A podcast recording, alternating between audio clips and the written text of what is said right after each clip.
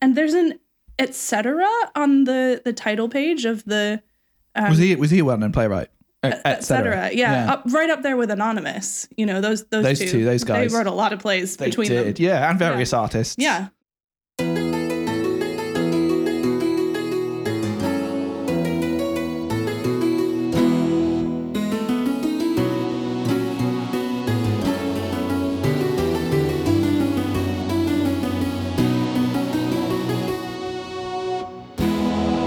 Hello, I'm Nora. and I'm James. And we're your hosts for Not, Not Another, Another Shakespeare, Shakespeare podcast, Podcast. the podcast that takes neither itself nor Shakespeare very seriously.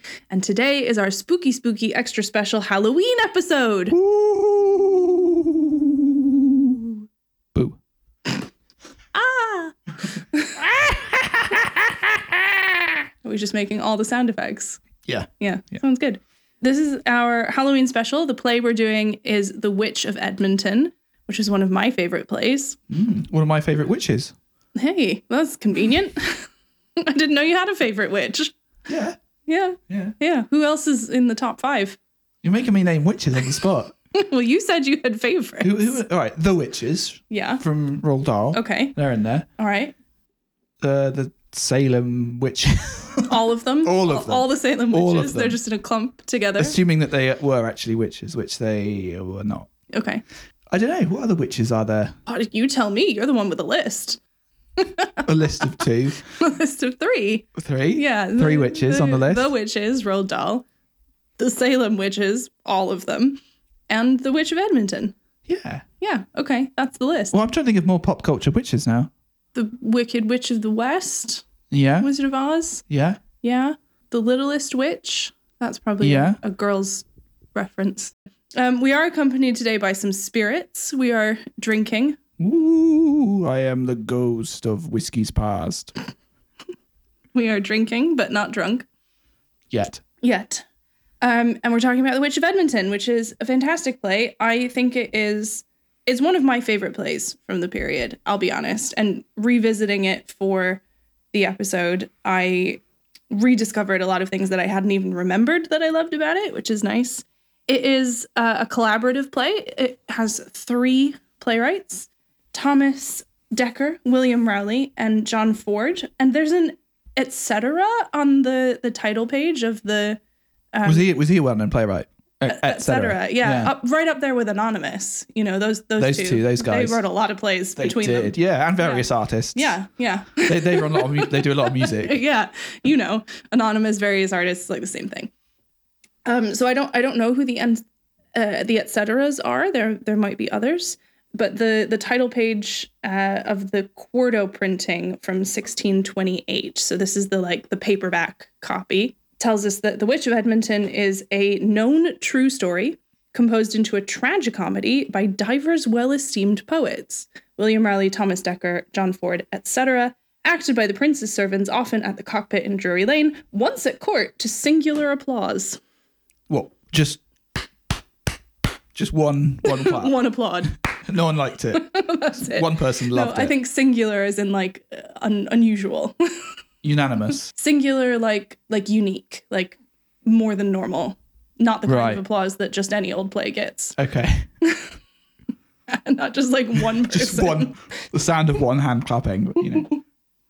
Um, there's a very excellent engraving on the title page as well of Mother Sawyer, who is the titular witch, and Cuddy Banks, who is one of her Cuddy Banks. Cuddy Banks. Yeah. That's cool. There's a I think there's like a, a reggae artist called Cuddy Ranks. Is there? Hmm. Yeah. I wonder if he got his inspiration from this play. Probably. Probably. Um, and the dog, who is uh, a key figure in the play. You know I love dogs. Well, that's is that what made this jump up in your estimation? Do you know what? I actually kind of yes. I love the dog. he's a great character. I mean, he is literally the devil, but other than that, he's great. He's the beagle incarnate. Oh, yes. Very good. Very good. Yeah, I like there's a lot of things I like about this play. I like that it's a sort of based on a true story, like kind of true crime. True crime. It is it is very true crime. It's a sort of sensational um, Is it on Netflix? it should be. It should be. It's this s- sort of sensational, like small town witch hunt story. It is very like a lot of the kind like ITV crime dramas you get where it's like this quiet Scottish town experiences incredible things. Serial killer. Yeah. Yeah. Oh no, why is someone being murdered here? We don't know what to do. It, it is that kind of vibe. Right. Yeah. Yeah. Um, and it's it's an interesting mix of playwrights. I think I was saying this to you Yeah, et earlier, cetera. James. Like, huh? Et- et cetera. Etc. Yeah, etc. Um, but of the three that we know, William Raleigh, you know from The Changeling, which we covered in season one. Yes. Um, what do you remember about William Raleigh? he was a bishop. he wasn't literally a bishop. He liked to play a bishop. he played the fat bishop in a game at chess which is a thomas middleton play and he and he and thomas middleton collaborated a lot they wrote a lot of plays together here he's collaborating with decker and ford um, but you can see his kind of signature style in the character of cuddy banks who almost definitely was a character he wrote for himself to play um, he's that kind of like bumbling clown sort of character yeah. um, it's a very Rowley esque clown. So there's that.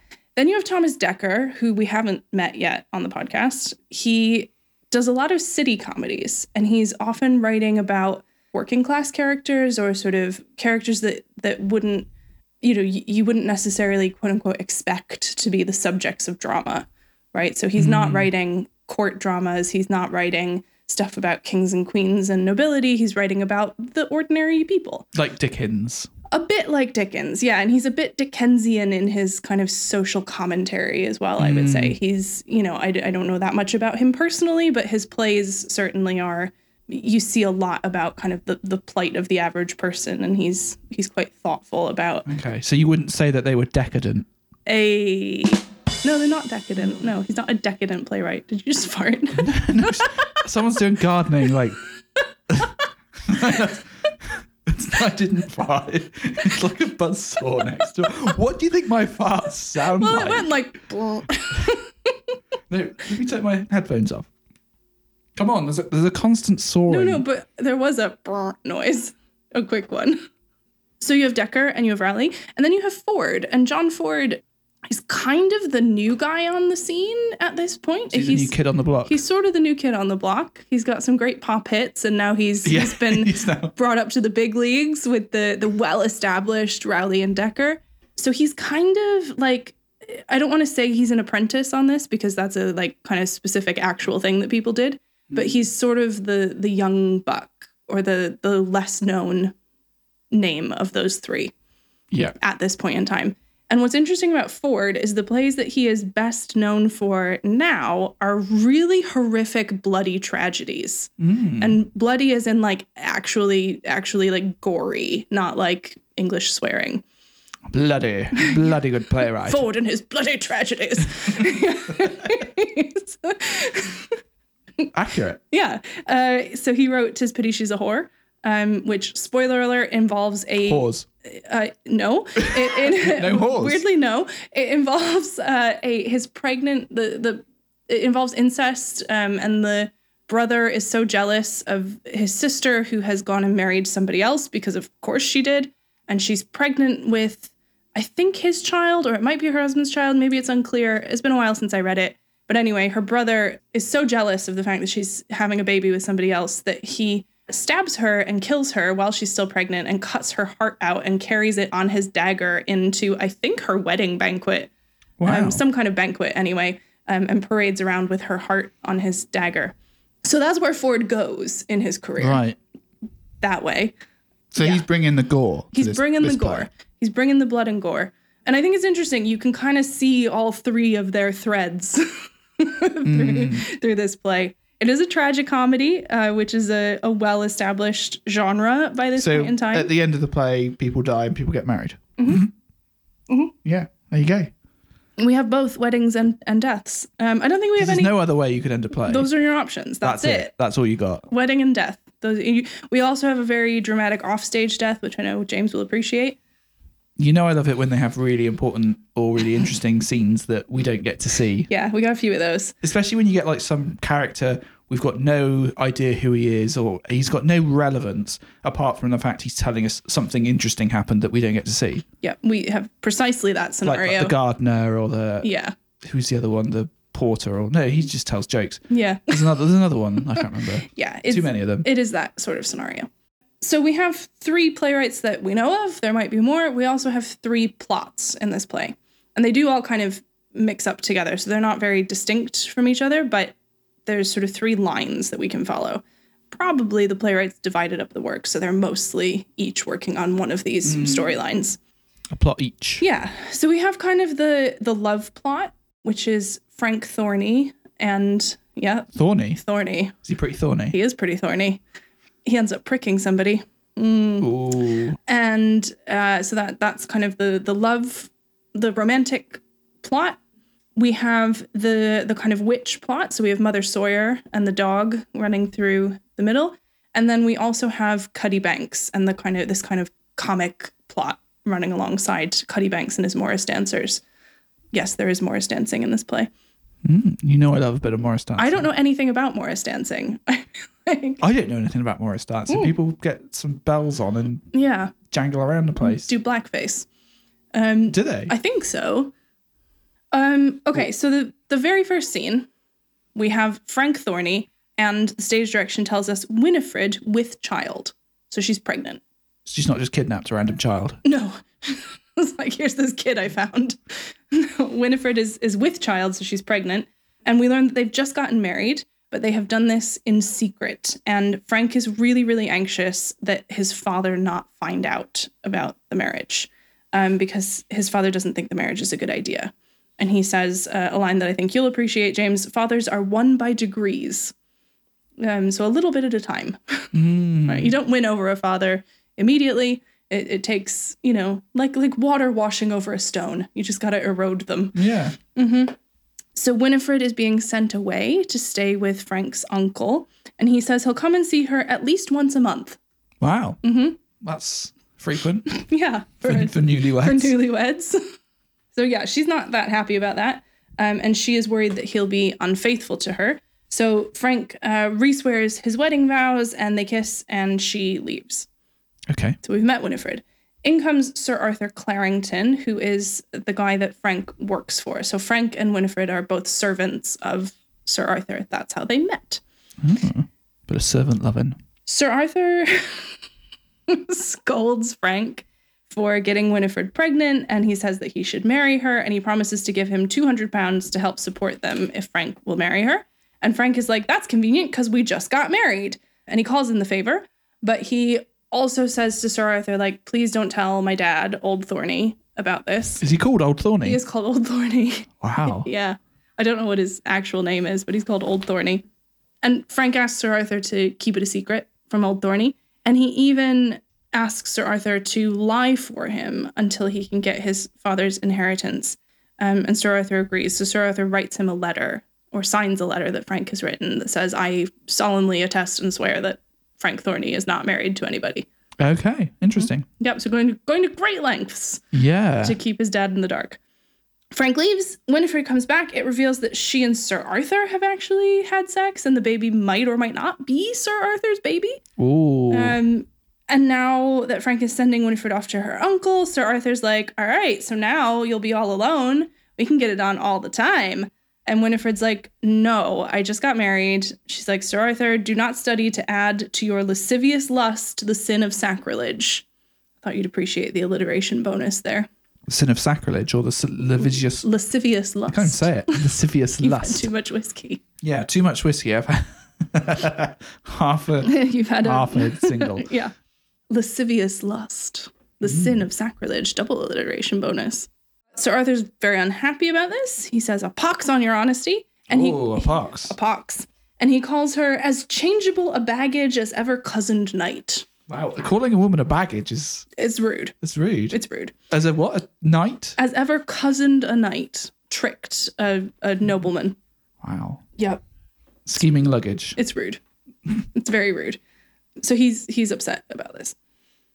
Meanwhile, next scene, old Thorny, Frank's dad, is setting up a marriage agreement with old Carter. They're all just called old. They're all then. just called everyone's dad is called old. Yeah. Okay. There's old old Thorny, old Banks, old Carter, Old bastard. old Ratcliffe. yeah, they are all old bastard.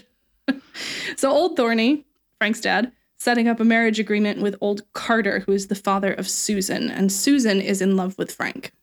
Susan, Susan, Susan, and Catherine, uh, who's her sister, come in with their other suitors, who are called, you'll love this, Warbeck and Somerton. Mm, like Perkin Warbeck. Mm-hmm. Yeah, Really? I, I mean, I don't think it is Perkin Warbeck, but it's, yes, the same name. Oh, oh, it's not like a, a, a reference to. It could be, I don't know. I don't know who Somerton is. Yeah, Somerton. Warbeck and I know Somerton. Summertown is a part of Oxford. Well, there you go. Maybe that's where he's from. so old Carter says that his daughters can choose husbands for themselves with his consent. Ooh, wow. So he's, yeah, old Carter is very kind of like open minded. Progressive. He's a he's a progressive old bastard. He's a progressive Carter. yeah, he is. He's he's all right. We like old Carter. Yeah. Warbeck proposes to Susan right then and there, and she turns him down because she loves Frank. Right. Um, We've got ourselves a triangle already. got well, ourselves a It's triangle. like two triangles, right? yeah, we've got overlapping triangles. Yeah. Yeah, it's like a Venn diagram with triangles. It is. Hmm. And Frank's in the middle. Somerton's having much better luck with Catherine, but Catherine is being. I like that, that they, they say that immediately and then they just go for the, the first woman they see each. well, no, I think, that, I think they've, Just they've like- been courting these two for a while. Oh, They- okay. They're sort of, you know, they're suitors. They're not like, we just ran into you. And her dad's like, you can propose if you want. And they're like, well, okay. No, it's it's been on. Okay. they're, it's they're been- known suitors. Catherine's being very cautious. She wants evidence of Somerton's good intentions before she will agree to marry him. and what, what does evidence of good intentions comprise Well, of? we will find out. Oh, yes. okay. Uh, Not a love token then. Not a love token. no, I think she maybe already has that. Ooh. Mm. From Somerton. Maybe I don't know. They they like each other. Who knows what men and women get up to in the countryside of Edmonton? They get down and dirty in the bushes. That's what they do. They might. I don't know. I've never been to Edmonton. Don't know if it's that kind of town. It's true. Warbeck is not really taking no for an answer from Sue, and old Carter says confidentially to old Thorny that he's not so keen on Warbeck. Um, he only entertains him for Somerton's sake uh, because he says Somerton is an honester man of the two by five pound in every stone weight. Must be pretty honest. I don't know what it means, Yeah. but it's, it's a good thing. I was just thinking of a five pound note, to be honest. Yeah, he's he's as honest as a five pound note. Yeah. Yeah, You can't say fairer than that. you count. I don't know what it means. I don't know what that means. Um, okay, so Frank comes in and they welcome him, and Warbeck pulls Somerton aside to complain about Frank. And Somerton says, Look, man, stand down, just ignore him. Whoever wins Susan in the end will be the one who deserves her more. And Warbeck is like, But Frank's just a serving man. He's rude and toffy and annoying. Nobody likes him. Everyone else goes into dinner, and Frank and Old Thorny are left alone on stage. And Old Thorny kind of lays it out for Frank. He's like, Look, our estate is in trouble financially. I will lose everything if we don't get this dowry from Susan. And Frank, uh, surprising the audience, goes right away, Yeah, sure, of course I'll marry her. because he's not married, of course, Because, of course, he's not married, according to his father, as far as his father knows. according to the Thornster. Yeah. Well, so he thinks, but his father challenges him on it and says, Didn't you just marry Winifred today? Oh, you're no son of mine, you stupid lying ass hat. What are you doing? How do you know that? Well, we don't know how he knew. Just rumor mill, I guess. Word gets Mm. out. Frank denies, denies, denies, denies it. He's got a great line where he says, What do you take me for? An atheist? Wow. Because apparently atheists. That's the are worst thing you can say to someone in Yeah. whatever this play was written, 1612 1620s. sometime. Mm-hmm. oh, later. Yeah. Yeah. What do you take me for? An atheist? Because apparently atheists are bigamists, I guess. I don't know. Old Thorny doesn't believe him, so Frank pulls out Sir Arthur's letter.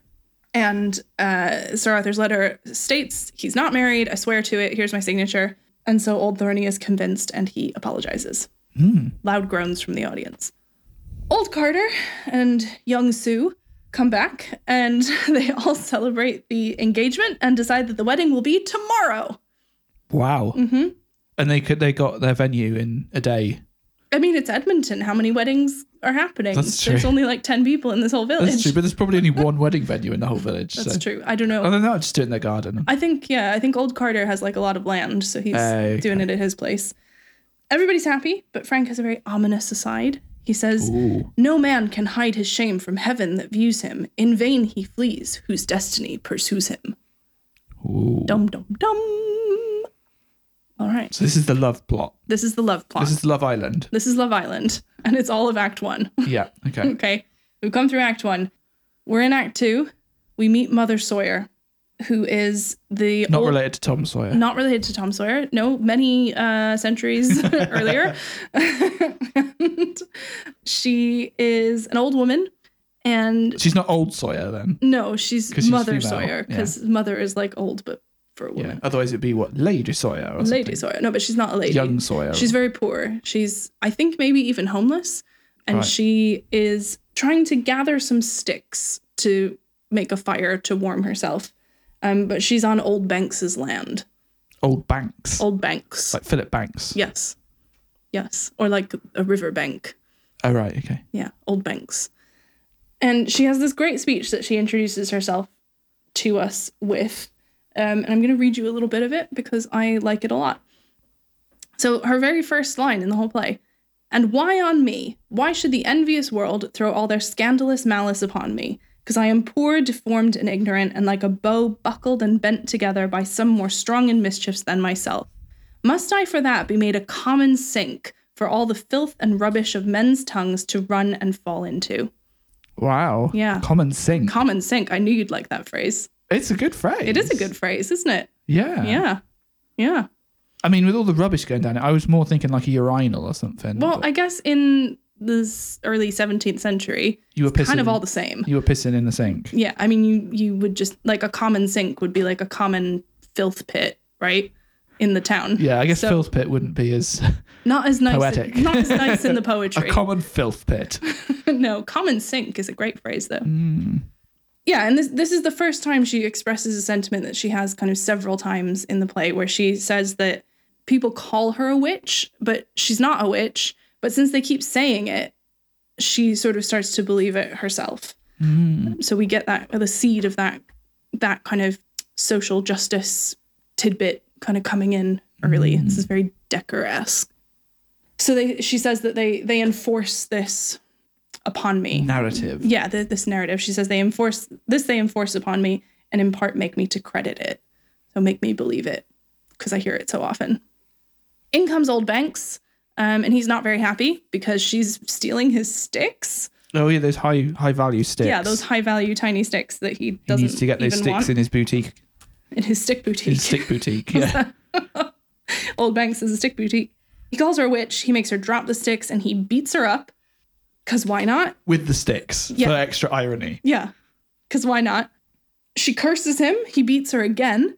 And when he finally leaves, she asks how she can become a witch. Um, how she's like, how where can I find a familiar? Because I'm sick of this, and I need to take back some of the some of the power. Power to the witches. And now we get our first taste of Cuddy Banks. Mm. He comes in with a group of his Morris dancers. They have some clowning around about the dance that they're preparing, and then they spot Mother Sawyer and they taunt her and they say, Away, away with the Witch of Edmonton. So, more evidence that people are just rude to this poor old woman. Yeah. Yeah. They leave, and Mother Sawyer has another great speech where she asks again for some help. Um, she asks for satanic interventions, and she says, "Tis all one to be a witch as to be counted one." Right? If people are yeah, going people to are going to say I'm a witch. May as well just be a witch. I may as well get the benefit of it. Yeah. I may as well actually have some powers. And to her great surprise, in comes the dog, ah. black dog, and he says, "Ho, have I found thee cursing? Now thou Ho? not That's a bit insulting. not ho like ho, ho like hello, like like yeah, Westward Ho. or yeah, whatever. like hey, hey ho. No, not like that. He says, "Have I found thee cursing? Now thou art mine own." And he reveals to her that he is the devil. Mhm. And he's come to give thee just revenge against thy foes. Yes.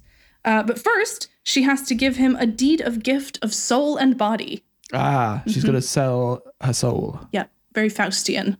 Yes. right? You can have you can have revenge, but you belong to the devil now. Mm-hmm. Yep. Um, and he says the gift has to be made uncompelled, so he can't force her to do it. Right. But then he also threatens to tear her into a thousand pieces if she doesn't.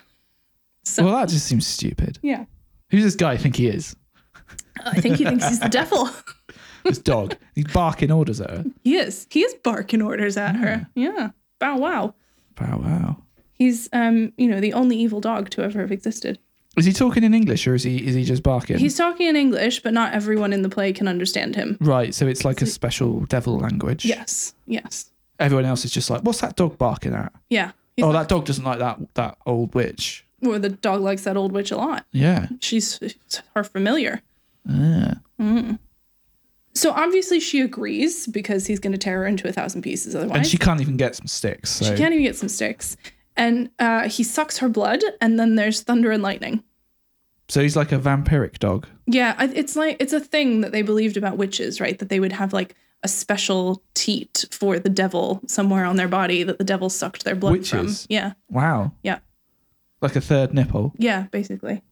Wow. Yeah, so if you had like a birthmark or a yeah, an They'd be like, actual "Witch!" symbol. Yeah, literally. Yeah. Wow. Yep. Yep. That's your devil's suck hole. It is. That's what they thought. That sounds like some.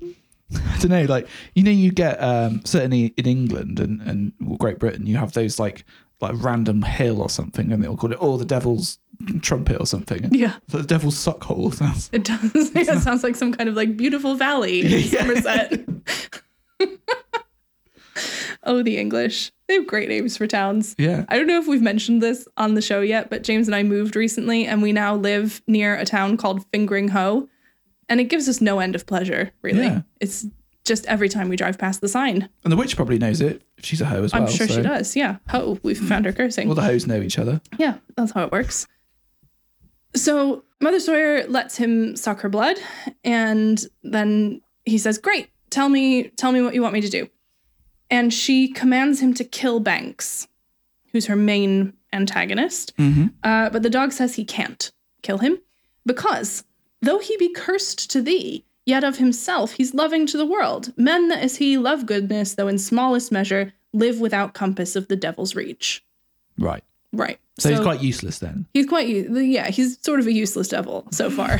it's like, well, you can't even kill the bad guy. What good are you? Yeah, she's probably thinking, oh, he's he's Yeah. swindled me. I mean, it's a, it's in some ways it's a surprisingly like nuanced take on the devil that Yeah, He draws because a normally the devil distinction. can kind of do whatever, right? right and his it, it's interesting because he says to Mother Sawyer like anytime you're cursing the devil can find you right so anytime you're you're sort of yeah cursing at somebody the devil is is nearby but then old Banks who has literally beat up an old lady he's like no he's too good I can't kill him Because beating up old ladies it's is not as bad as cursing apparently yeah, stand up guy yeah he's all right for stealing sticks. yeah That capital offence, Right. Stick stealing. Right.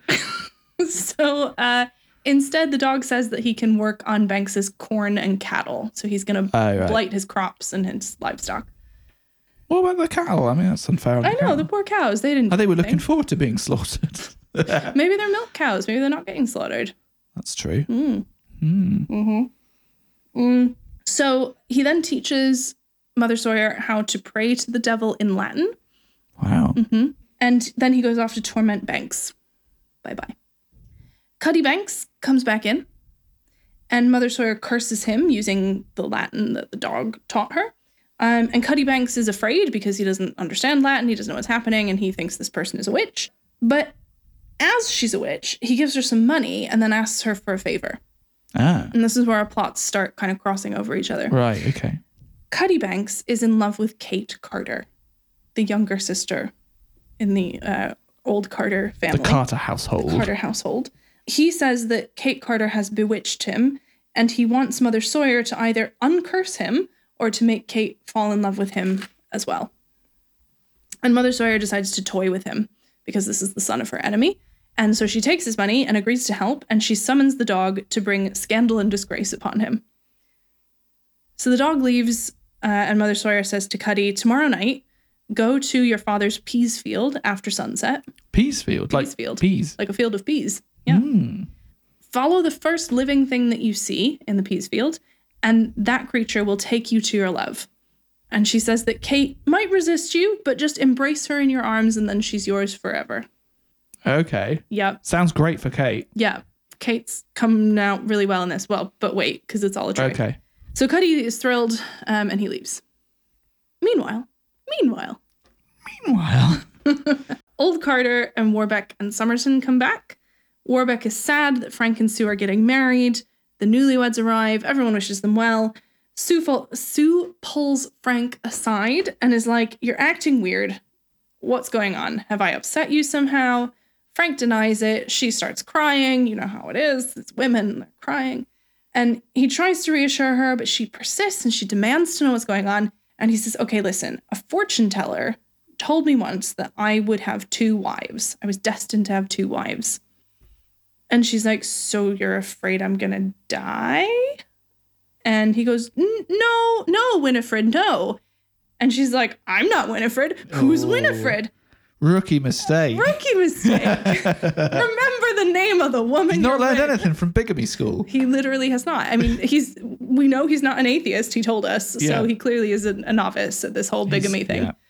So he brushes it off, and he Those sort of atheists and their bigamy. yeah, well known thing. So he brushes it off, and he's like, "Oh no, no, sorry, I'm thinking of something else." Um, he sort of tries to tell her, He, but doesn't, she he doesn't doesn't say, "Oh no, sorry, I was thinking of my other wife." Yeah, he kind of does, but she doesn't really get it. Because after all, on your wedding day, who is thinking, oh, it must be his other wife, There, yeah. right? Yeah. So, and she's like, well, you can just marry this Winifred person after I'm dead then. He's like, no, no, no, I don't want you to die. But he says, I, I do have to leave for a bit. And she jumps straight to assuming that he's going to duel Warbeck, who's the guy Wow. that wanted Sue, the other guy Right, that wanted Sue. right, yeah, okay. And she's like, Oh, that whole stupid story with the fortune teller and the two wives, you made that up to throw me off the scent because you knew I wouldn't want you to duel.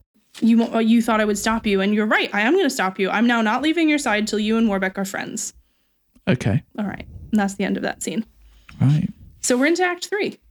Hmm. Mm-hmm. Ooh, Cuddy Banks and his Morris Dance and Buds are.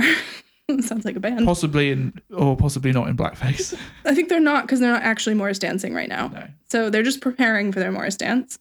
Um, it's the night before the dance is happening tomorrow.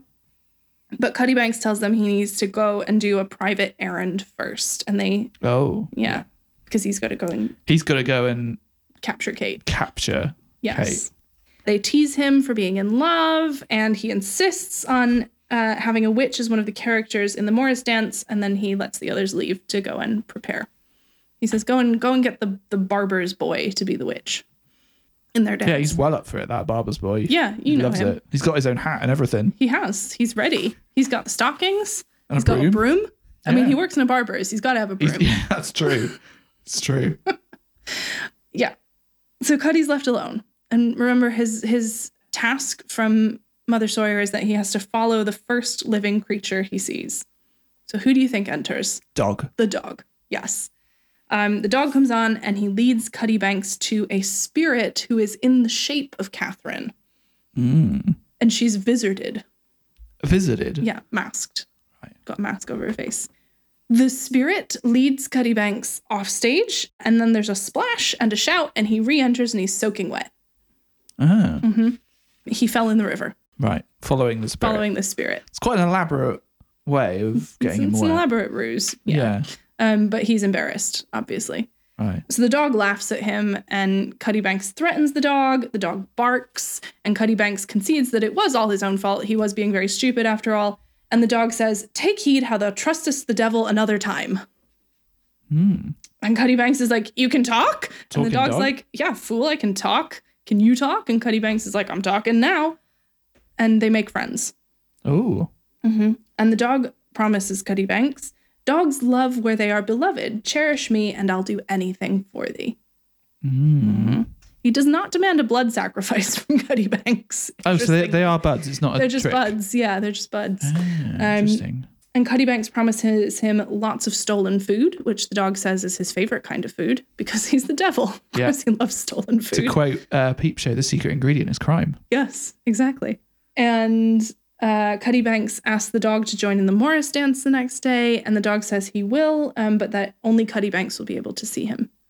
And the dog says he's going to work a mischief on Somerton, who is the other suitor for Kate, Catherine's hand, um, before the end of the Morris dance.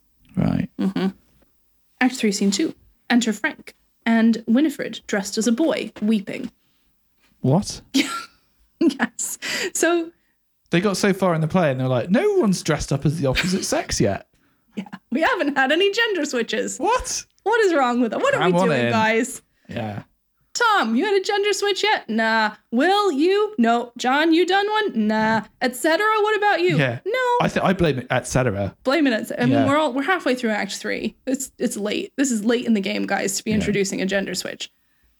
Also, keep in mind Winifred is pregnant, like visibly pregnant, because the very first stage direction in the entire play is that she enters with child. Enters with child.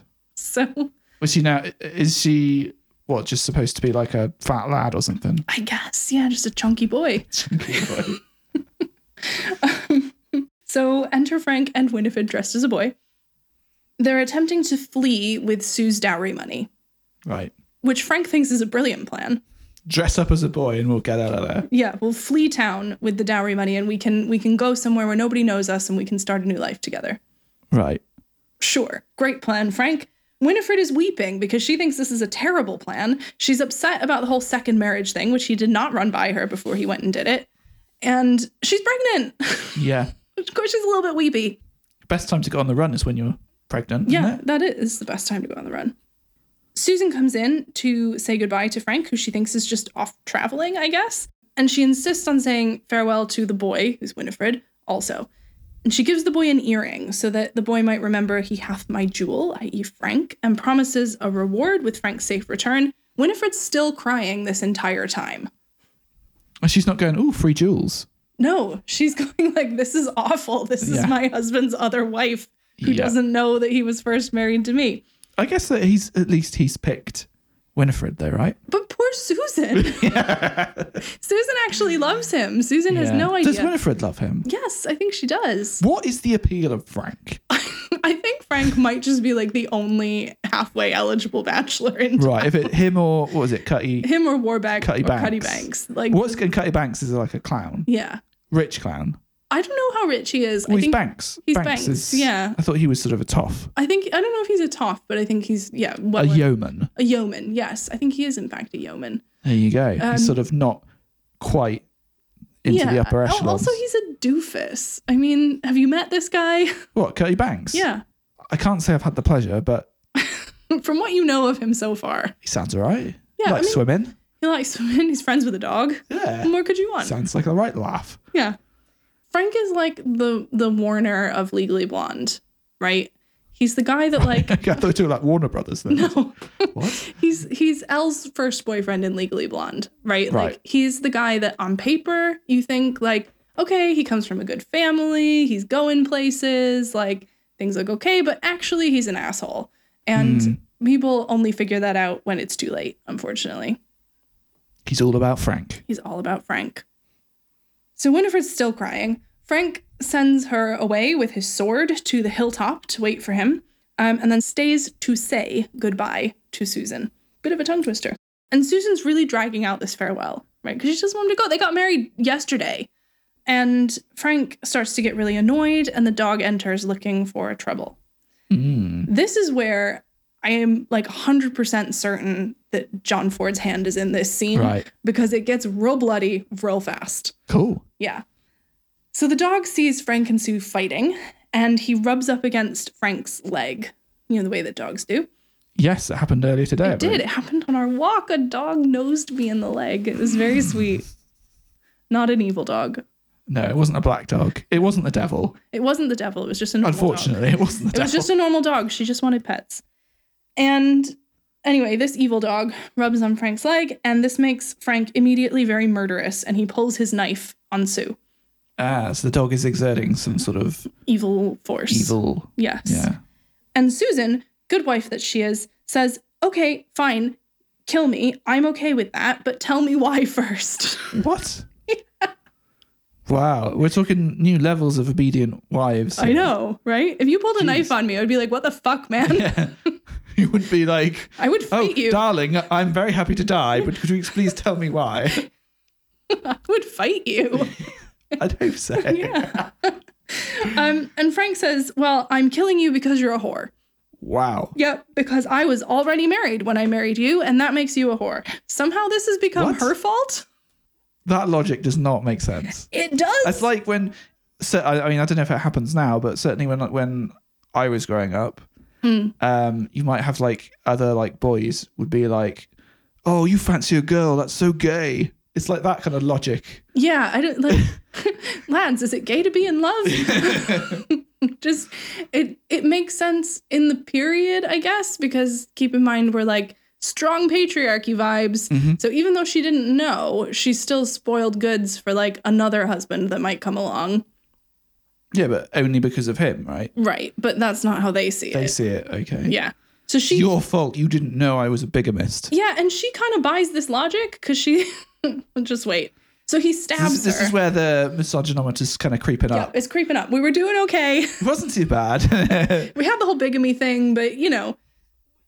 All right, so he stabs her, and she says, Oh, it's better this way because otherwise I might have lived in sin for years. And now you're killing me. And I've only had like a day of being a bigamist, but I could have had years and years, and you would never have told me. And that would have been worse for my soul. okay. Yeah. Uh, and Not then, buying the logic, but fine. yeah. So he stabs her again. Again, he's, Again, he's, he's- he's, enjoying that, he isn't stabs he? her a lot. He's having a fun. stabs her quite a few times. And this is why I think it's Ford, because you don't get a lot of stabbing in Decker. No. Crowley, like sometimes he does those tragedies with Middleton. Those are pretty dark. But yeah, this Ford is- loves a this feels stabbing. very Fordy to me. The whole two different lovers and stabbing. Mm-hmm. And she says her like death speech, right? Is thou art my husband, death, and I embrace thee with all the love I have. Forget the stain of my virgin, uh, my unwitting sin, and then I come a crystal virgin to thee. Wow. hmm Okay.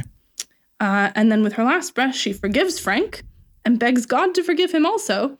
And then she dies. Yeah. Yeah. I don't even know what to say. Uh, It's It just it comes out of nowhere. Like you're like, okay, Frank's a dick, but he's not like a murderer dick. yeah, but that's because the dog. Yeah. But I just don't understand why she's so like happy to go along with being killed Because because it's going to save her soul. because men wrote this play. Yeah. and she's supposed to be like the the whole thing is about like good and evil, right? Like so the the devil the devil the dog is like bad and he can't infect you if you're good. So even though she's dying, she's like still pure of heart and and still kind of right, with Right. God at the end. I get the sense it sounds quite written. Does that make sense? Yes. Yes. It, it's not what someone would actually say or what of they course would think. not. It's very much like, oh, well, I'm the writer. I'm trying to go thematically with the It's ideas very, of good and evil. um, And I mean, it- it's yeah. very what would Jesus do? You know, literally forgiving your killers at the moment that you're dying. It's a very what would Jesus do moment, but I don't think most humans can rise to that level. Maybe Mm-hmm. I'm wrong. Maybe Sue is a literal saint. It's. I also think it's interesting that Maybe like she just loves death. she just really is into death. She's a goth, you know. It's a thing. She did say she wanted to marry death or something, didn't she? She, uh, yes, she did. That was when she was dying. She said that. So yeah, I, um, I mean, I think it's interesting too that like we know certainly today there are a lot of cases where men become jealous or they're um, just abusive from the start or they're you know unhappy or whatever, and they do like turn to murdering women really alarmingly fast. Like there's a the, you know a lot of murders of women in the world happen because their partners are unhappy for some reason or they've gotten themselves into trouble or the because she turned him down or because she left him or Yeah. whatever. So I think this this kind of turn for Frank is not that unrealistic, but I think it's interesting that it's been attributed to like oh the devil touched him and that's what made him violent. Hmm. When actually the kind of dude that Frank is, I sort of buy that. he I, I might- would say that it's it's within Frank, and that, that the dog being there is sort of he's bringing it to the surface. Exactly. is what I would I would say, yeah. or, or making him jump, sort of quite like animalistic. That you know where your Yeah. logic or your rationality might kick in and go, no, what what that's that's That's a terrible that's appropriate. solution. That's not Yeah. appropriate. That's not Yeah. that's not what my reaction would be. That devil touch is sort of just. just- He's just Yeah. lost the kind of filter. Exactly. This isn't something Mother Sawyer asked him to do, by the way. The dog is He's just having the dog fun. is He's gone, just having gone larks. rogue. Yeah, he's in Edmonton. He's gonna live it up. Yeah, he's living at large in Edmonton. Yeah. So then, to cover up what he's done, Frank wounds himself with his knife, and the dog helps to tie him to a tree. And then he shouts for help. That's an ambidextrous dog. yeah, right. It's really impressive. Yeah, that dog. Wow, The dog, who is actually the devil, to be fair to him, that's true. um, helps him get tied to a tree and, and he shouts for help. And old Carter and old Thorny come running in. They see the horrible scene. Frank tries to pin it on Warbeck and Somerton, and he says they're the ones that have killed her. Um, and there's a horrible moment where old Carter sort of casts off Sue because she's dead and she doesn't answer him when he speaks to her. So he says, When I speak, I look to be spoken to, forgetful slut. Wow. mm. Yep, processing grief really well is old Carter. But then he weeps, for he says the first time in 20 years since Sue, since before Sue was born. Um, and he's very sad about it. Because she's her, uh, his son, uh, daughter, Yes, she's his, son. she's his I don't daughter. know. There's gender switches going on. It could. I don't know. It could be anything. She's his daughter Yeah. Um. And a f- forgetful slut. and a forgetful slut. Yeah, I mean, He's very loving towards his children. He is so loving. All right. So, Act 3, Scene 4. Sir Arthur and Warbeck and Somerton come on to see the Morris dance. You'll love this. Sawgut the fiddler. Sawgut. Yeah, because the strings are made of Ah. um, animal Gut. Mm-hmm. guts. Yeah. So he saws the guts on his Very fiddle. literal. Very literal name. Sawgut sets the stage. Cuddy Banks enters late with his hobby horse and the dog at his heels. Hobby horse. This is apparently a feature of the Morris dance that Yeah, the somebody hobby is horse. the hobby horse. Yeah. Isn't it in um that film? yes. yes, it is. Oh God, what's it called? The one on the island with the uh, the Wicker Man. Probably. I've never Yeah, seen you've it. never seen Wicker Man. yeah, I'm a big. I would scary- highly recommend watching the Nicolas Cage remake See, even I've heard of that. you can't with fool the me. lovely addition of bees. bees. I'm a giant scaredy cat. Um, for those who Yeah. don't know me, I can't handle even pretty mild horror. Like Stranger Things was my maximum. Mm. Mm, I don't know if it's like horror horror. It's more like weird and unsettling. Yeah, but that's almost worse because then your imagination starts running. Hmm. That's, this is my problem. I've got too active Okay. an imagination, so I can't do horror. Okay, so Cuddy Banks comes on late. He's the hobby horse. Um, the dog is with him, but no one else can see the dog. They start. They try to start the dance, um, and Sawgut picks up his fiddle, but the fiddle will not play, Ooh. and he says it must be bewitched. But Cuddy Banks takes it, and he says, "Well, I can play and dance. He's gonna have a Ooh, bit. I can do both. I can do both. you loser. He can't, but the dog can make the fiddle play. So he sort of pretends to play the fiddle and the dog makes the music. He's like lip syncing. yeah, basically. Fiddle syncing. Fiddle syncing with the dog. And they all dance, uh, but the constable comes in and interrupts the dance and he arrests Warbeck and Somerton as murderers. on the evidence of Frank. Frank's word. Yeah. I mean, to be fair, he was tied to a tree.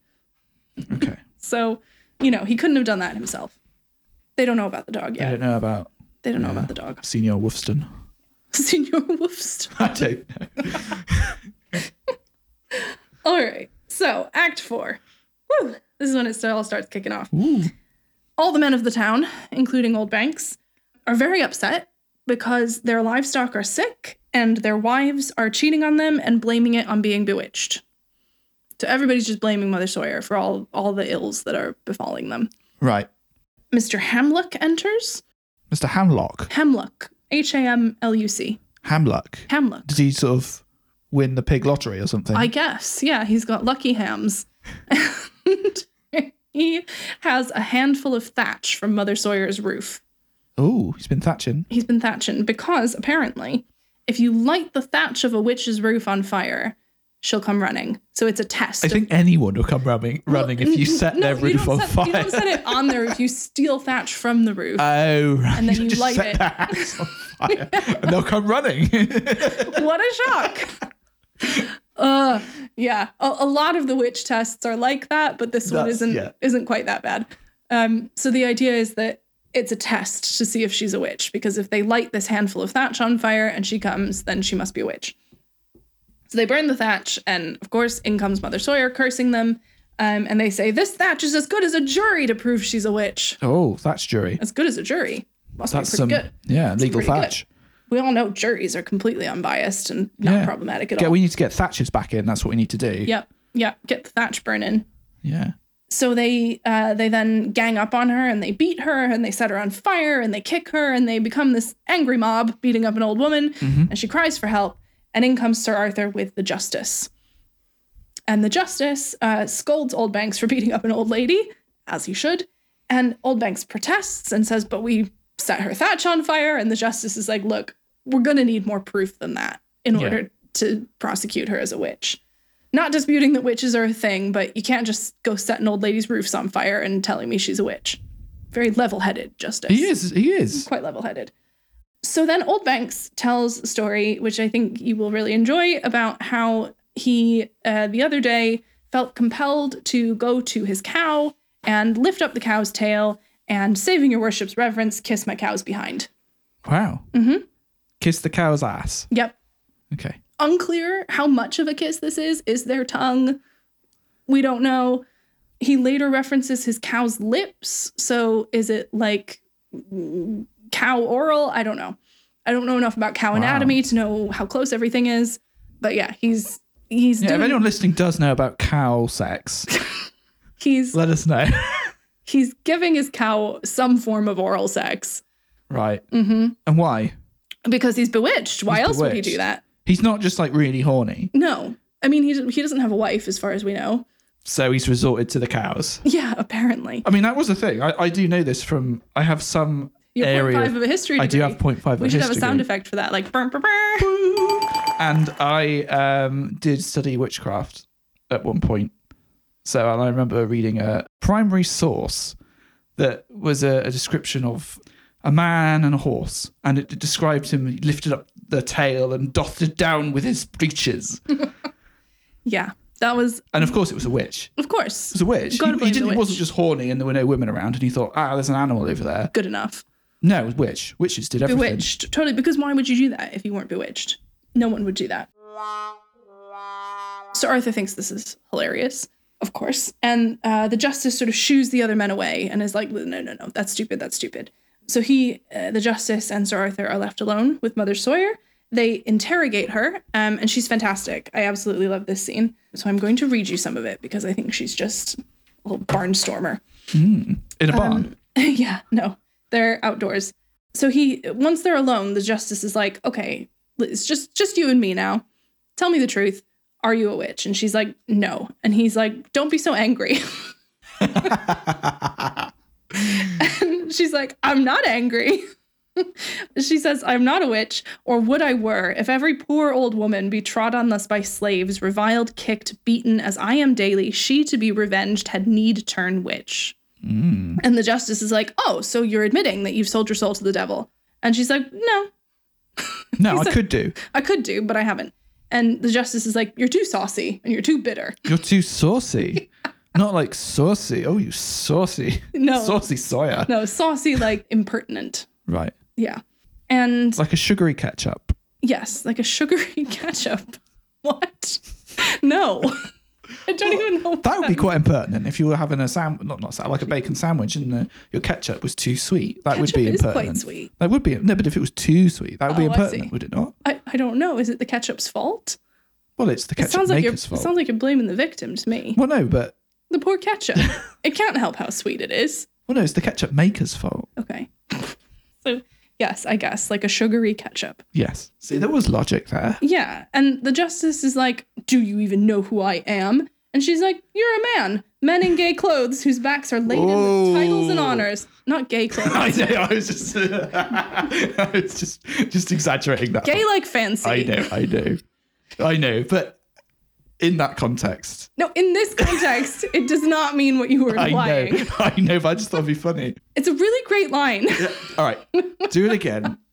Do it again, and I, I will look. I'm zipping my lips. okay. He did Zippity zip. He did zip his lips. Men in gay clothes, whose backs are laden with titles and honors, are far more crooked than I am, and if I be witch, more witch like. hmm So she's like, fuck you, Justice. Yeah. You're at least as much of a witch as I am. And she goes on to, to sort of name these other witches in society. And unfortunately, she starts out with like sexy women. it's a little bit of a, well, you know, we were doing okay on the kind of social justice front. And now she's like, yeah, those sexy women, they're witches. Oh, Yeah. Those women who wear makeup, they're witches. wow! Yeah, I mean, Just throwing all of her fellow women. Mm. There's fellow no women solidarity under the in car, this play. There's under the no, card, under the bus. Yeah, there, there's no solidarity in this play. It is written by men. And then, but then she goes on to um, people with loads of money who can, I like that they're somehow like yeah, number one, sexy women. number one, women hotter than me, witches. Public enemy number one: sexy women. How dare they? How dare they be sexy? Um, and then, well, she does, to be fair to her, she says, far worse are. Yeah. Oh, no, never mind. She's saying that these women are far worse than her. Okay, so she's, they're- she's still on they're the too sexy, sexy. women. And she says, um, these by enchantments can hold lordships changed to trunks of rich attire. So she's gold diggers, basically, right? Sexy women are gold diggers. Right. And then she says that uh, gossips and scolds aren't they witches because they Ooh. can ruin people's reputations. She says lawyers are witches because they trick people out of their money. Well, Fair. fair comment. Hashtag fair enough. And uh, anyway, she goes on and on and on. Uh, and then, you know, men that tempt maidens, that tempt virgins with golden hooks flung at her chastity. Golden hooks. Yeah. Golden penises. No, it's, you always jump straight to penises. Well, he's thrown at their chastity. I mean, It's- come yeah. on. It's a it's quite a common image that you see that that like the shiny the Yeah. golden hook is shiny and that Yeah. will tempt the fish. It'll tempt them right? in, Yeah. and yeah, It will tempt tempt the fish to bite, Yeah. even though it will kill the fish. And the virgin is the fish. right. Anyway, eventually they leave her and the justice says to Mother Sawyer, Go home and pray. Mend thy Mm. I life." can't charge you now, but I've got my eye on you. got my eye on you. Yeah. basically. The dog enters and he tells her all the mischief he's been up to. I've been having a great time. Yeah. I've been having so he comes much up fun. barking, or yeah, he's li- like like a child when you come home and they can't wait to tell you what they did at school. yeah, it is Yeah. it is that. Oh, it good. was so funny. I got this guy to like stab his second wife. yep, yep, literally. what did you do at school today? what did you do at school today? Oh, I murdered this girl. It was great. yeah, they tickle each other, which sounds fun. And yeah, oh, is it's to show that they're, you know, she's familiar with her familiar. yes, they Yeah. are familiar. Then Mother Sawyer says, "What about Anne Ratcliffe, who almost lamed my pig? Oh, Mm-hmm. grave offence. because I told you to to go and deal with her. And the dog says, "Bow wow wow, look here else." Great line. Great line. In comes Anne Like Ratcliffe. little bow wow. Like little bow wow, yes. In comes Anne Ratcliffe, raving. The dog has struck her mad. So she's mad. She's saying all sorts of nonsense. Um, in come all the men of Edmonton, including Old Banks and Anne's husband, Old Ratcliffe. Another old dude. another old dude. Some of the men sort of restrain Anne and kind of carry her off. Um, but this is our fabulous offstage death. Then Ratcliffe comes back, uh, someone we've never met before, by the way. This is his only scene. Ratcliffe. Ratcliffe. He comes back and he reports that Anne broke away from all the men, beat out her own brains, and died. Okay, do we believe him? Yes, Okay. because the dog Yeah. cursed her. And it's quite sad. So Old Banks threatens Mother Sawyer, seizes on this as the opportunity to get her hanged. He also threatens the dog, but Cuddy Banks sticks up for the dog. Oh, he loves that little He dog. loves the dog. That little rascal. Yep, he The does. devil. He does. And he says, Listen, like, it's not the dog's fault. The dog's just a dog. And, and yes, he can talk. And yeah, he Yes, might. he can tie rope. I mean, he's the devil, but he's a dog. You can't Look hate at a those dog. eyes. you can't hate a dog. Yes. So he he sticks up for the dog. They decide not to try and hurt the dog, um, but they all decide that Cuddy Banks has been bewitched also, and they all leave. And Mother Sawyer tells the dog to go after Sir Arthur, but the dog says, "No, no, no. He's already got a dog biting at his conscience." Again, Ooh, interesting place for the devil to draw the line. okay. yeah. All right. Act four, scene two. Very long scenes in this play. That was yeah, that was a lot. So we got back to Frank, who is Okay. in bed recovering from his ordeal. Orgasm. No, his murdering of his. Right. I thought you said recovering from his ordeal. I thought it was a euphemism. No, I Him mean, and it- Winifred. I was. Still dressed up as a boy. no. No, she is still dressed up as a boy, but I don't think they've been doing it because Frank supposedly was attacked by Warbeck and Somerton, remember? Right, okay. So his sister in law, Kate, is sort of looking after him. And Frank tells Kate that he wishes he were dead with Sue. She brings him a roast chicken to eat because she says he needs to keep up his strength. And she goes looking in his coat for a knife to carve the chicken. Guess what happens? She finds the bloody knife. She does. She finds the bloody knife in his pocket. He's like, oh no, cranberry sauce. well, no, she's very smart. She "Oh, hides it and she says, Oh, I can't find your knife. I better go get another one. And she leaves. to um go and show her dad. Mm-hmm. While she's gone, the dog comes in and he taunts Frank with an apparition of a spirit who looks a lot like Susan. And then Winifred comes in, still dressed as a page boy, still pregnant, so not sure. Large page boy. Yeah. Rotund page boy. Frank confesses to Winifred that he killed Susan. Meanwhile, Kate shows the bloody knife to her father. Old Carter comes in and accuses Frank and wheels in Susan's coffin to confront him with it. Like, Wow. literally wheels her dead body on and is like, say it to my face. Wow. yeah. Intense. Old old Carter, I mean, fair play to him. Yeah. He I is, mean, apart that's- from that whole thing where he called his dead daughter a slut. Uh, what was it again? Uh, Oh yeah, he called her a forgetful slut because she wouldn't she wouldn't answer him. she was dead and 'Cause didn't she answer. was dead. Apart Wow. from that little slip, we stand old Carter. He's he's pretty cool. Okay. Um, so he he wheels in Susan's coffin and like literally like has her dead body like in front of him, and Frank's like she's looking at me, and Carter's like she should, you killed her. Mm. Um, and he sends Kate to go and get the officers of the law. yes. Frank, of course, denies everything. But in the scuffle, old Carter tries to sort of implicate Winifred, and then Frank has to reveal that no, she's a woman, so please don't hit her. And Winifred then confesses that she is Frank's first only wife, his lawful wife. The officers arrive, and old Carter has them both dragged off to jail. Okay. Because that's how justice works. Everyone. Everyone to prison. Yes. We'll sort this out later. Yeah. All right, we're in Act Five. Mother Sawyer comes on at the start of Act Five, and she has a long speech about how she has feels that the dog has been neglecting her. Ah, he's been uh, getting up to mischief with Cuddy Cuddy Banks. Mm-hmm. Cuddy Banks and his other pals, and he she hasn't seen him in three days, and this is Hmm. a problem because she sold her soul to him. Yeah. You'd She's not think- getting value for that soul. She's not getting value for that soul. yeah. Yeah, he's ripping her off. So she summons him multiple times. He doesn't come. She's getting angrier and angrier. He finally He's, he's shows just up. like seeing it on his phone. He's yeah, like, "Oh, literally. Block. dismiss, dismiss, reject call, straight to voicemail. He finally shows up. Ghosting her. He is ghosting her. Well, okay, this, Hey. this is about to get even better because he finally shows up and she doesn't recognize him because he's white now. He's a white dog. He's a white dog. He was a black dog before. He's a Okay. white dog now. Like Gandalf. Flandolf. Gandalf. Throwback. So he finally comes in. He says that his color has changed because it's to put her in mind of her winding sheet because her death is near.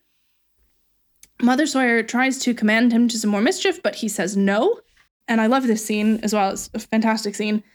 She tells him to, to go and do something, and the dog says, I will not. And she says, I'll sell myself to 20,000 fiends to have thee torn in pieces then. And the dog says, Thou canst not. Thou art so ripe to fall into hell that none of my kennel will so much as bark at him that hangs thee. Mm. He's like, Nope. Hell's ready for you, baby. Yeah. You, you know, you sold your soul. This is the deal. Yeah. Um, we all knew that like bargaining with the devil Was gonna end was bad. never going to be a fair bargain. it was never gonna end well for poor old. I mean, the Mother clue Sawyer. being the devil. oh, I've got this great um, business opportunity coming up with the devil. I'm going to make a killing. has she never heard of Faust? no. No, clearly not. So, yeah, the dog, uh, the stage direction tells us, stands aloof while Old Banks and the men seize Mother Sawyer and carry her away. And the dog has a little coda on that scene where he says, Let not the world witches or devils condemn. They follow us, and then we follow them. Mm. So, literally, like, yeah, we can tempt people, but people are worse than the devil. Right? Like, they'll take it and run with it. It's Yeah. not all our fault. If you weren't, it's like you were saying with Frank, right? Like, if that wasn't already in you, The devil is is bringing out the worst. in Devil's bringing out the people, worst But that in people. that but it's already there in that them. evil exists. It's already there. But he's he's he's he's stirring it up there. He's, He's, doing- literally the devil. he is the devil. Like I mean, it's all his fault, let's be there's honest. no sympathy for the, for the devil here. No sympathy for the devil. Devil needs no advocate. no. Cuddy Banks comes in looking for the dog, also doesn't recognize him at first, and the dog tells him that Mother Sawyer is shortly to be hanged. And Cuddy Banks is like, You know, this is all your fault, right? He's he's knows what's going on then. yeah, Cuddy Banks Old knows Oh, Cuddy, what's up. little Cuddy, whatever he's You called, know young what? Cuddy. Young young Banks. young Banks knows what's up. Um, and the dog's like, uh, yeah, I'm the devil. Cuddy Banks tries to get him to turn his life around, which is really sweet.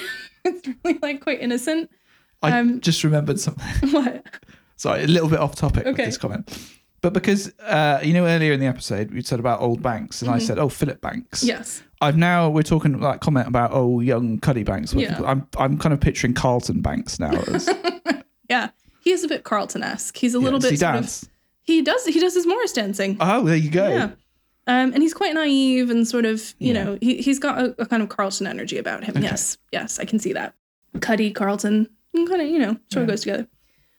Yeah, so the dog tries to kind of get through to Cuddy Banks about how evil he actually is by saying, you know, I was the one that tricked you into falling into the river. And Cuddy's like, oh, yeah, that was annoying.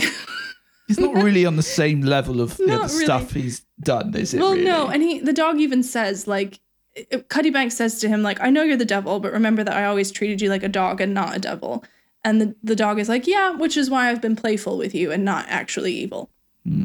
So Cuddy Banks asks for some more information about the dog's shape-shifting powers, which gives the dog the opportunity for a sort of didactic, moralizing speech, um, which I quite like. dog speech. A dog speech. Uh, Excellent. Yes, in Act 5, Scene 1, he says, Thou never art so distant from an evil spirit, but that thy oaths, curses, and blasphemies pull him to thine elbow. Thou never tell'st a lie, but that a devil is within hearing. Thy evil purposes are ever haunted. Mm. So the devil's always just waiting, just waiting for you to have a bad thought to pounce. Yeah. Yeah. Cuddy Banks then tries to convince the dog again to become an honest dog. He says you could live in London, you could work for a butcher, you'd have all the the All the scraps. bones. You'd have all the bones and scraps that you want. Um, cease being a devil. And the dog's like, you don't get it. I'm literally the devil. I'm not I, actually a dog. I love being bad. Yeah. That's my whole reason for existing. That's my whole shtick. And Cuddy Banks is like, well, then I'm gonna have to beat you out of Edmonton. And he get gets him, you know, Shoot chases him. out of town. Yeah. Act five, scene two. The Justice and Warbeck and Somerton uh, and Sir Arthur. Justice frees Warbeck and Somerton because obviously they did not kill Sue and tie Frank to a tree. And Sir Arthur gets a fine for his role in aiding Frank's bigamy, which is going to come back later. Finally, Act 5, Scene 3, the execution scene. Got a hanging. The whole town's out. Mm-hmm. The men are trying to comfort Winifred, who understandably is very upset. And she says, My fault was lust. My punishment was shame. But at least I wasn't party to the murder. It could have been worse. I, I, Fair. I did a bad thing, but it could have been worse. Um, and then she faints. Oh. Yeah, Yeah. literally. They revive her. Mother Sawyer is brought into her execution. She repents all of her former former evil and warns them that there's no damned conjurer like the devil, and they drag her off to be hanged. Frank is brought in. He gets a much longer death scene than Mother Sawyer. He speaks his repentance, which is quite a long speech, and Winifred forgives him, and then old Carter forgives him, and then Warbeck and Somerton forgive him, and then his dad forgives him. What? Kate is like, I'll pray for you. she does not forgive him. No, fuck Kate's that like, guy. You killed my sister, you asshole. Yeah. Old Carter agrees that he'll take care of old Thorny because now he doesn't have a son to take All care right. of him. They're still going to kill him now. oh, yeah, Frank's getting hanged. Oh, good. Right, yeah. He's, he's dead. Yeah. Um, old Carter is then like, So, Kate and Somerton, you're still getting married, though, right? Ah. Gotta have a wedding. yeah. And Somerton's like, Yep, yep, we're definitely getting married. And Kate's like, I. I mean, A lot has happened in the last week. She's sort of like, if I hadn't already agreed, I, I don't think I Yeah. would. And she says, mainly because husbands are so cruelly unkind. And she says, excuse me that I am thus troubled. Well, yeah, you would be. yeah. So It's, it's, a a sort small, of. small village. Yeah. And also her That's a lot sister. of shit da- going down in one village, right? Right? It's, It's like, like- Midsummer Murders. It is. Like, why would you continue living in this village? yeah. Bad shit's going down. yeah. Uh, we've got bestiality, we've got bigamy, we got murder, we got madness. It's all happening. Yeah. We got stick stealing. Stick stealing, capital Yeah. offense. Top top of the list. top of the list. So yeah, she she is going to marry Somerton, but she's sort of reluctant about it. Mm-hmm. Sir Arthur pays Winifred a thousand pound fine for being involved in in the whole cover up with Frank, and then she's welcomed into old Carter's home. So old Carter kind of adopts her, Right. Okay. um, which is very important because as a woman in this period, if you're not attached to a man, yeah. kind of difficult for you. give give it a few years and she'd be the witch. Yep, exactly. So Winifred's going to be taken care of. Um, the justice wraps things up by saying harms past may be lamented, not redressed. And then we have an epilogue, which is Winifred begging for applause. And that's the end. What happens with her child? We don't know. I She's guess raised she- in the Carter household. I guess he or she. Yeah. We don't know the Yeah, gender. the of child baby. is- They don't have gender reveal parties yet. No, definitely not. they they don't have ultrasounds, so I don't know. Do they not? no, prenatal care in the early modern period surprisingly uh, primitive. yeah. Yeah. Um. No, they're. Uh. That's the end. We don't really know what happens. yeah. The devil just skates off The devil uh, goes off to torment another town. and goes to Salem. Maybe. I don't know. It's quite a lot of years in between, actually. But yeah. yeah. Yeah. There was a lot of witching going on then. There was a lot of witching. So yeah, that's the Witch of Edmonton. It is, it is based on a true story. There really was a woman, Elizabeth Sawyer, who was hanged for witchcraft in Edmonton Mm. um, very shortly before the play was written. So it's a kind of like topical true crime. Oh, so it's sort like of within story. a few years. It's I think it's within a year. Yeah. Wow. Yeah. There were very popular um, pamphlets, which are like little yeah. little prose booklets. Yeah, not like what Um, we think of. We think of pamphlets. no, like, not like what, what we think Jehovah's of. Witnesses give us. or- No, not like that. like um I'm trying to think what the what the contemporary equivalent would be.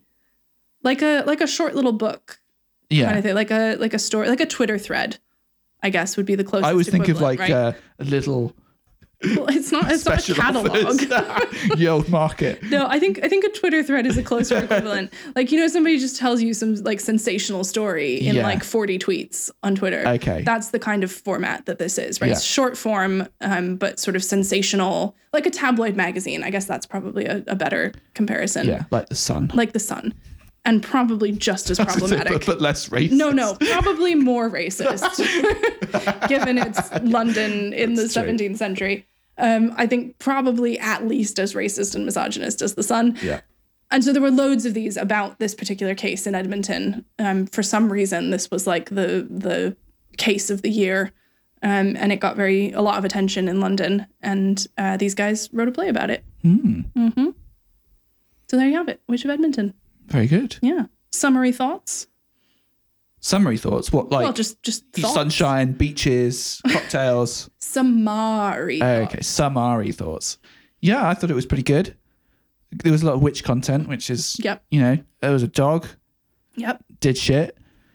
Um, was a, a is was he a clown? Uh, Cutty Banks. He's so he's a clown in the early modern sense of a clown. That, that right? So confused he's- me last time. Yes. So he's not like He's a, like a fool. Yeah. He's sort of foolish. Exactly. He's he's a foolish character. He's not a like a court jester type of character.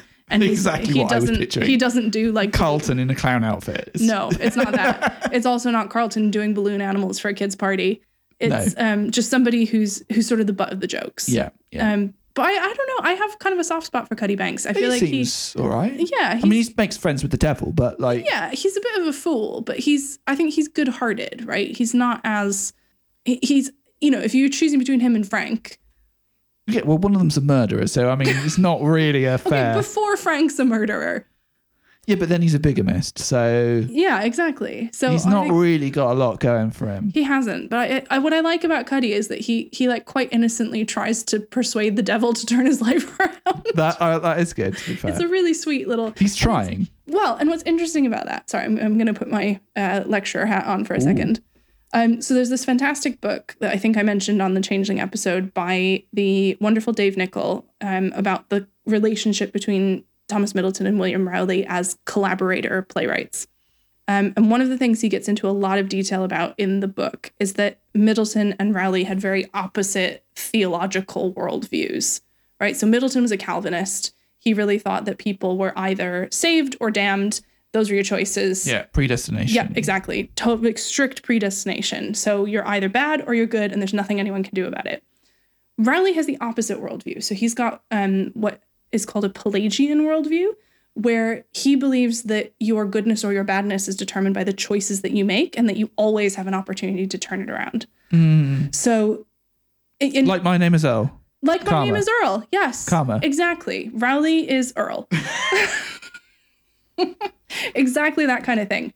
So Rowley would probably love my name is Earl. That's his Yeah, kind of that's thing his because shtick. it's it's a guy trying to make the right choices.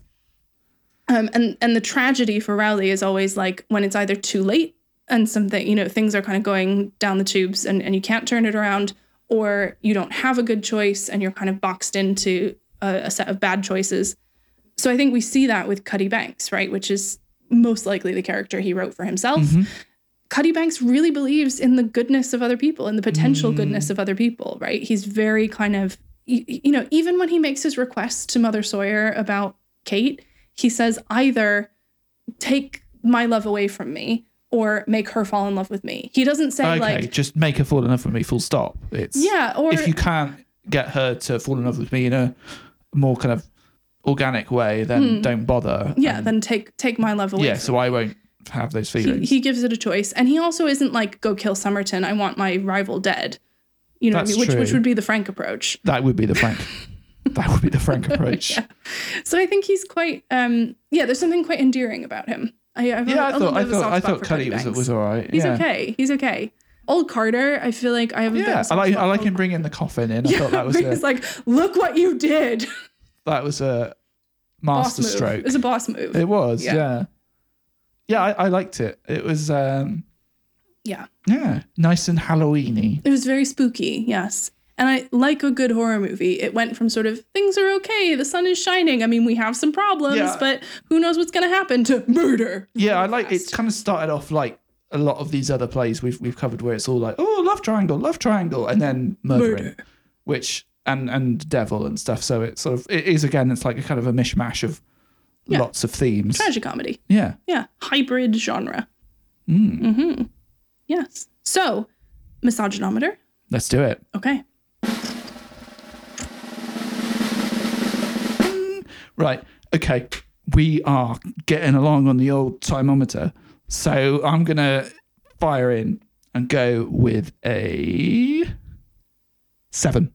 Mm. Okay. Justification. Well, all that stuff about forgetful slut Yeah. and uh, what was I can't remember her name now. It was so long ago. You don't remember her name? Henrietta. Winifred. Well, First- no, Winifred gets a raw deal, but the other woman gets a worse Susan. deal. Susan, that's it. Henrietta. Henrietta. Susan Henrietta, very similar names. Susan gets a raw deal in this play, Yeah. and she's all like, "Oh, but oh, I better well, just kill me then." yep. Yeah, um, and there's also, it, yeah, you're right. It, it really does feel like it's been written by a bunch of men. Mm-hmm. Um, and I don't know if it's because there's a bunch of men all together that they're kind of like, you know, making Just it reinforcing more- each other's. Yeah, they're reinforcing that kind of male perspective. Yeah. Yeah. Women totally say that. yeah, women totally ready to die for you. Yeah. without and, and uh, yeah if you justify why Yeah. they're good for it Yeah. so yeah i don't know i mean I, I, seven i think's Fair. i think it's fair i mean is it a bit high is it a bit low what I- do you what are your thoughts I was going to set it at an eight. oh good I think well, it's you an might, eight. we're keeping the tradition of me Keeping the going about one lower than you then brilliant To me, it's an eight. I think it's an eight um, for all the reasons that you said, but also because poor old Mother Sawyer, right? Like this, I think this is one of the reasons that I really love this play is that I think it speaks so clearly to something that is still currently a problem of people who are sort of ostracized by society ending up in situations where they don't really have any good choices. she's literally demonized She is literally demonized. She is.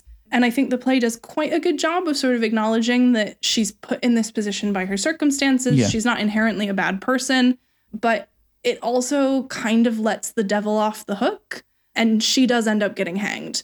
And so there's this kind of, th- there's like an effort towards kind of having that narrative of it's not really her fault and it's society did this to her and all the rest. But there's not really any redemption for her. And I think she's you know, as much as it is depicting a sort of real life story, Mm. um, I think I, I can't sort of fault them too much for how it ends because she was actually hanged for witchcraft. yeah and i think it, But it's I, I feel like there could have been a little bit more accountability for the devil in this yeah but situation. isn't that like to play devil's advocate here devil needs no advocate.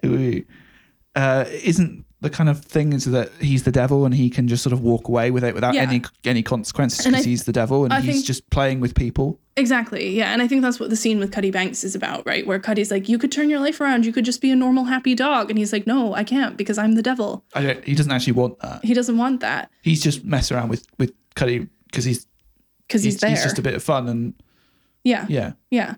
a, bit, a bit of light relief from all the murdering. Um, All the and- murdering and the like the bestiality. Yeah, so I think to me it's an eight. I think it's an eight. It's not by any stretch the worst that we've seen. It's probably better on the on the misogynometer than a lot of things that we've Mm-hmm. read recently, but it's yeah, it's still still pretty high. Yeah. Yeah. So yeah, There we go. The Witch of Edmonton. Was it witchy enough for you? Ooh. Yeah. Well, I hope you enjoyed our Halloween spooktacular. Yes. Have a spooky day. Yeah. And don't get murdered for stealing sticks. Ow, ow. What? The devil. You've been listening to Not Another Shakespeare podcast, and this is our pre recorded outro. If you liked this episode, please review and subscribe. If you hated this episode, maybe share it with a nemesis. You can follow us on social media at NA Shacks Podcast or check out our website, nashakespearepodcast.com. Thanks for listening and see thee next time. And fare thee well.